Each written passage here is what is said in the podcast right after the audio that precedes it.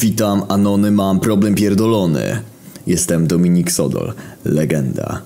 Mianowicie ćwiczę chodzenie od urodzenia. Mamy opowiada przy każdej okazji, że jak miałem 9 miesięcy, to stawałem na tylnych łapach XD.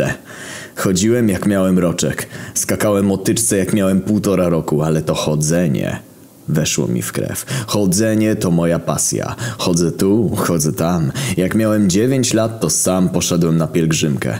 Nie żeby się modlić, tylko żeby pochodzić. I nie żadna zorganizowana, po prostu spakowałem plecak i powiedziałem rodzicom, że idę na grzympałkę.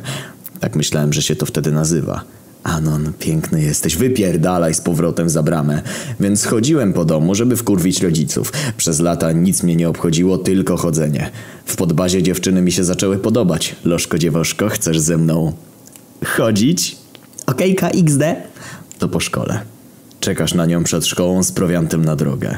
No hejka Anon, y, mój chłopako. Buzi buzi, no dobra, starczy. Lożko, idziemy. Mam na dziś zaplanowany wspaniały dzień. Och, och, jaki mm, chyba z ciebie romantyk. Co? Nieważne, chodźmy.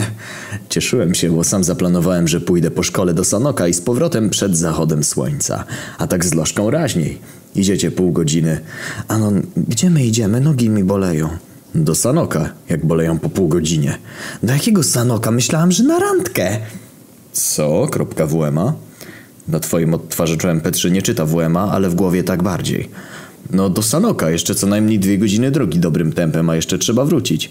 Ale ja nie chcę, chcę do domu w pieckach. To se wracaj, jesteś miętka, Lożko. Mówiłaś, że chcesz ze mną chodzić. To moja ostatnia przygoda z lożkami.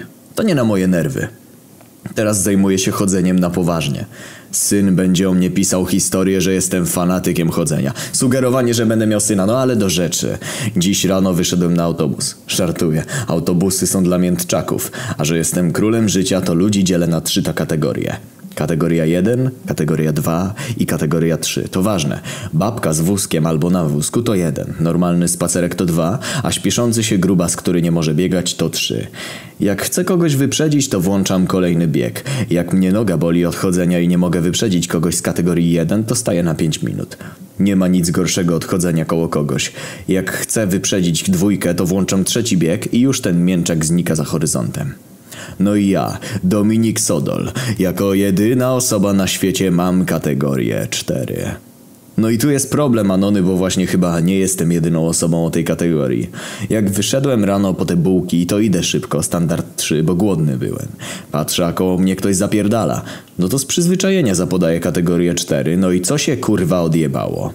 Dalej idzie koło mnie, zamiast się zesrać w tyle.